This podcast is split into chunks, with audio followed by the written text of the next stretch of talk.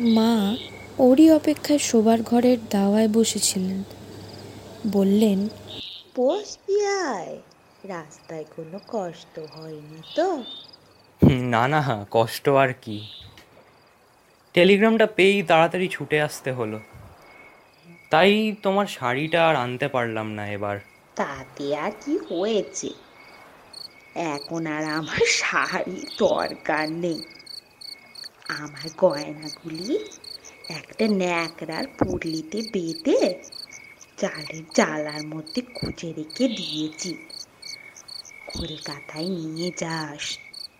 আমার বৌমা এলে তার হাতে দিস। কি আজে বাজে কথা বলছো মা? তোমার গয়না আমি কলকাতা নিয়ে যাব কেন? যাকগে আমার কিন্তু খুব খিদে পেয়ে গেছে। ঘরে কিছু নেই? চিঁড়ে মুরকি নারকেল নাড়ু? খাবি? তাই বল না। তুই যা যা ভালোবাসিস, দেব। ও বৌমা, এই দাওয়াতেই বিন্দের একটা ঠাই করে দাও। কেন মা ঘরের ভেতরে গিয়ে খাব না? বৌদি, সিন্ধু, ফোড়ার মুখিটা গেল কোথায়? আলো জ্বালাতে বলো না ওদের, ভালো করে তো তোমার মুখটাও দেখতে পারছি না। আজ ঘরে একটুও কেরোসিন নেই বাবা। ওদের যেমন সংসার করা, আগের থেকে কিছুতেই বলে না। তা আজকের মতো এই দাওয়াতে বসে খেয়ে নাও। যাদের আলো আছে অসুবিধা হবে না।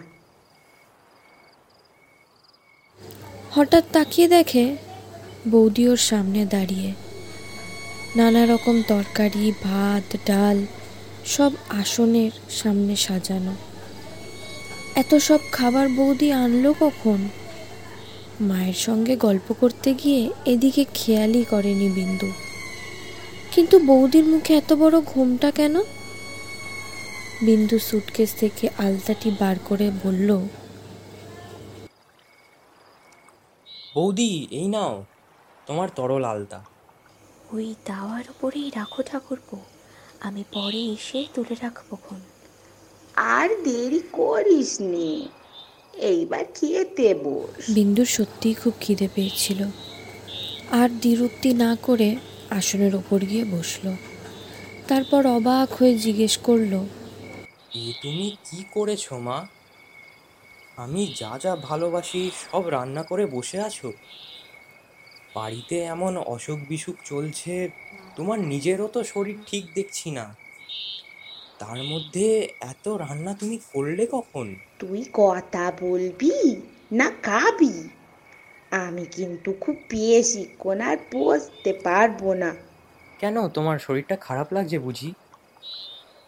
তাহলে তুমি আর রাত করো না শুয়ে পড়ো গে ওর বাবার খক খক কাশি পেছনে শোনা গেল। তাকিয়ে দেখল তিনিও দাওয়ার ওপর এসে বসেছেন। বিন্দু বলল আপনি শুয়ে পড়ুন বাবা। রাত জেগে থাকলে অসুখ বেড়ে যাবে। তোর সঙ্গে জরুরি কয়েকটা কথা রয়েছে। কথা তো আর পালিয়ে যাচ্ছে না বাবা। কাল সকালে ধীরে সুস্থে শোনা যাবে। ওর বাবা কোনো অনুরোধই শুনলেন না। চুপচাপ দাওয়ার ওপর বসে কেবলই মাথা নাড়তে লাগলেন। বিন্দু বুঝলো তার খাওয়া শেষ না হলে কেউ নড়ছে না। তাই তাড়াতাড়ি ভাত ভেঙে নিল। তারপর বলল সত্যি তুমি কি কাণ্ড করেছ বলো তো মা? আমি যা যা খেতে ভালোবাসি সব জুটিয়ে একসঙ্গে। ঢেকি শাক ছাঁচি কুড়োর তরকারি, এঁচোড়ের ডালনা, আমাদের পুকুরের মাছ বুঝি? ঘরে পাতা দই, পায়েস, তোমার হাতের তৈরি ছানার সন্দেশ। তুমি কি শেষ খাওয়া খাওয়াচ্ছ নাকি আমাকে? ষাট ষাট কথা বলতে নেই। ওদিকে বাবাও যেন অধৈর্য হয়ে উঠেছেন। আমার কথাগুলো আগে মন দিয়ে শোন। ও পাড়া চিত্রার বাড়ির তৈলক্য সিদ্ধার দিন পনেরো আগে টাকা ধার নিয়েছে। কোনো লেখাপড়া নেই। ওর বাবার সাথে হঠাৎ আটকা পড়ে গিয়েছিল। সিন্ধুক থেকে টাকাটা বের করে দিল। খেয়াল রাখিস ভুলে যাচ্ছে যেন। ওসব টাকা করি আপনি খেয়াল রাখুন গে।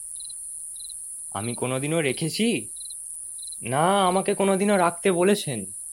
না আরে না অমন করে কথাটা দিস নে উজিয়ে বাবা পরে বুঝতে পারবি সব। এমন সময় সিন্ধু সেখানে এসে হাজির হলো। কিন্তু ওকে ঘরের ভেতর আসতে কিংবা দাওয়ার ঘরে বসতে দেখল না তো বিন্দু। ও যেন একেবারে মাটি ফুঁড়ে বেরোলো।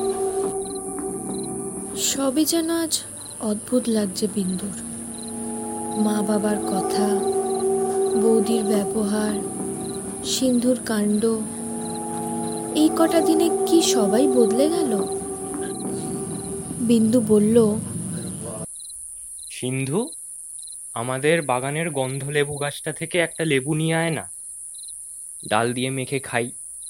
কথা বলার সঙ্গে সঙ্গে সিন্ধু হাতের মুঠোর ভেতর থেকে দু টুকরো লেবু বার করে ওর পাতে ফেলে দিল। বিন্দু অবাক হয়ে গেল বোনের কাণ্ড দেখে। সিন্ধু বলল দাদা আমার সেই লাল সিল্কের ফিতে তুমি আনো নি বুঝি? এনেছি রে পোড়ামুখী এনেছি। এই নে। বাঁ হাত দিয়ে পকেট থেকে বের করে সে ওর হাতে দিতে গেল। সিন্ধু প্রবল আগ্রহে দাদার হাত থেকে সেটা ছিনিয়ে নিল না। দাওয়ার ওপর রাখো আমি এলাম বলে। বিন্দু তাকিয়ে দেখে সিন্ধু আর নেই সেখানে।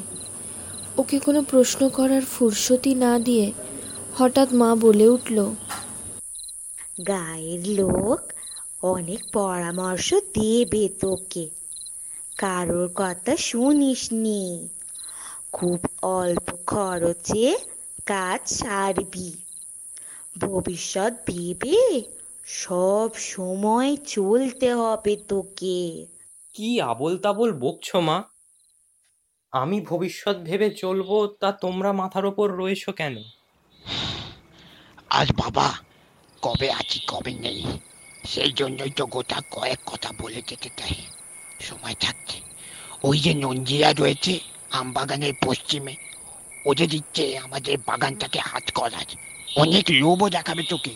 কিছুতেই রাজি হোস নে কোকা এই বাগান তো ঠাকুরটা নিজে হাতে তৈরি করে গেছেন আমি ছোটবেলায় ওখানে আম কুড়িয়েছি তুইও কুড়িয়েছিস আবার তোর ছেলে মেয়েরাও কুড়াবে আর দেখ, আমার যে দেখুন হাসি সই আসে, তার মেয়েকে বিয়ে করবি। আমি এতদিন কাউকে বলিনি। কিন্তু তাকে যে কথা দেওয়া আছে, তুই মায়ের শেষ কথা রাখবি তো খোকা। খুব বেশি সময় তো আর হাতে নেই বাবা। সবচাইতে যে দরকারি কথা সেটি আগে বলিনি? আমাদের যে তুলসী মন্ত্র তার তলায় আছে দুটি পেতলের খরা একেবারে মরে ভর্তি বংশ পরম্পরায় এ আমাদের সম্পত্তি। কাক পক্ষীতেও কেউ জানে না। আজ তোকে বলে গেলাম মা বাবার কাছ থেকে ওই জাতীয় বৈষয়িক কথা বিন্দু কখনো শোনেনি। তাই সে ভারী হকচকিয়ে গেল। ঘরের আশেপাশে কীরকম ছমছমে ভাব। মনে হচ্ছে আরও যেন অনেকে আছে। তারা সবাই ফিসফিস করে কথা বলছে। কালো একটা বাঁদর বিন্দুর মাথার ওপর দিয়ে উড়ে গেল। হঠাৎ গোয়াল ঘরের পেছনে একটা বিড়াল ডেকে উঠল।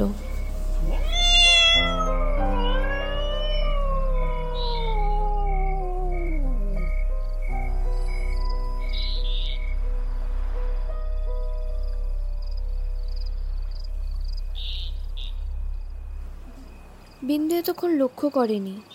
উঠোনের দিকে নজর পড়তেই দেখে, ওখানে এত জঞ্জাল জমে আছে কেন? কতগুলো দড়ি, ময়লা, ন্যাকড়া, কলা গাছ, শূন্য ভার, কি এসব? কতগুলো কুড়ি ছড়ানো সিঁড়ির ধারে। হঠাৎ খাওয়া বন্ধ করে গেলাসে হাত ধুয়ে নিল বিন্দু। বলল, মা, বাবা, ব্যাপারটা কি খুলে বলো তো? তোমরা কীভাবে কথা বলছো? আমি আমি তো কিছুই বুঝতে পারছি না। এত ফাঁকে ফাঁকে রয়েছো কেন? এই যেন সবটাই হেয়ালি। এই বলে সে পকেট থেকে একটা টর্চ বার করে জ্বালতেই চারিদিক থেকে একটা বিরাট হাহার হিহি শব্দ ভেসে এলো। তাকিয়ে দেখে সে, কোথায় তার মা বাবা? বৌদির জন্য আনা আলতাটা গড়িয়ে পড়েছে দাওয়ায়। আর সিন্ধুর সিল্কের ফিতেটা হাওয়ায় উঠছে এদিক ওদিক। সেই বুক ফাটা হাসির শব্দ তখনও আশপাশ থেকে মিলিয়ে যায়নি। বিন্দু ডাকলো মা মা? বাবা? আড়াল থেকে মায়ের গলা পাওয়া গেল ভয় পাস নে বিন্দু ওসব কিছু নয়। এখানে আরও সব লোক আছে কি না? এমন সময় বিনোদ কাকার হাঁক শোনা গেল। আমি আসছি ভয় নেই ভয় নেই। লণ্ঠন হাতে ছুটতে ছুটতে বিনোদ কাকা এসে পাশে দাঁড়ালেন। ভয়ে আর উত্তেজনায় তিনি হাঁফাচ্ছেন। বিন্দু শুধলো কি কি ব্যাপার বলো তো বিনোদ কাকা? আমি তো কিছুই বুঝতে পারছি না।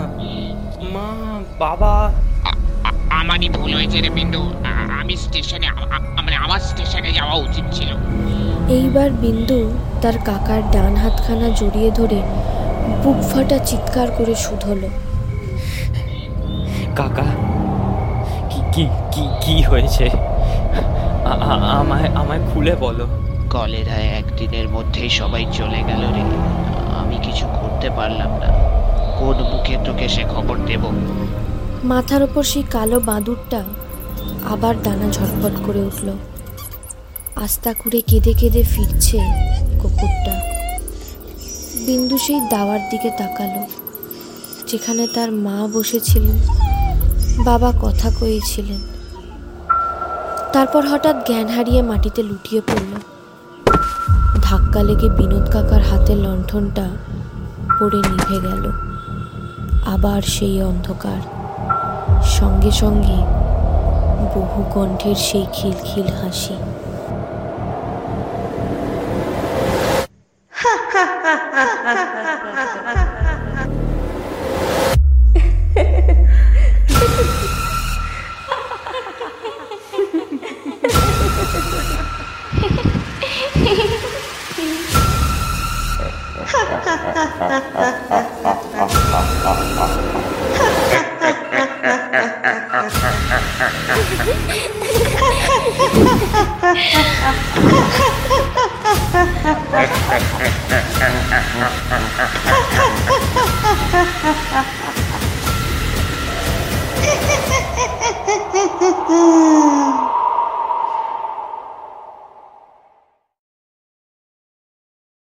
শেষ হলো আমাদের এই বিশেষ নিবেদন।